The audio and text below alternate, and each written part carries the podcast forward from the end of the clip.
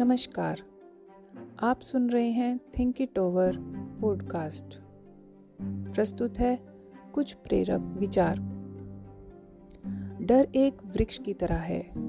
यदि हम इसकी एक शाखा को काट देते हैं तो दूसरी निकल आती है। इसलिए डर से मुक्त होने के लिए इसे जड़ से खत्म करना आवश्यक है। कई बार आप अपने जीवन से असंतुष्ट होते हैं। वहीं दूसरी ओर दुनिया के कई मनुष्य आपके जैसा जीवन जीने का स्वप्न देखते हैं। हमें अपने जीवन के महत्व को समझना चाहिए और उसे अधिक से अधिक श्रेष्ठ बनाना चाहिए। अभिमान कहता है, जब सभी चीज़ें अपनी जगह पर सही हो जाएगी, तब शांति मिलेगी। अंतर्मन कहता है, पहले शांति अनुभव करो तो सभी चीज़ें अपने आप ही सही हो जाएँगी.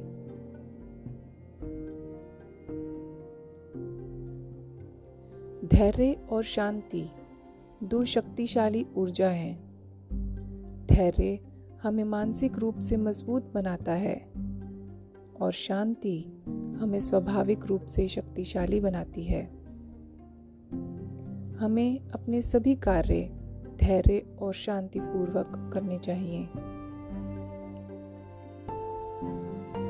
जब हम दूसरों की कमजोरियों के बारे में सोचते हैं तो उनकी कमज़ोरी हमारे विचारों पर हावी होने लगती है और जल्द ही हमारे व्यक्तित्व का एक हिस्सा बन जाती है। अतः हमें दूसरों के अंदर छिपे गुणों को ही देखना चाहिए। अपने को परिस्थितियों के गुलाम कभी न समझें। आप स्वयं अपने भाग्य के विधाता हैं।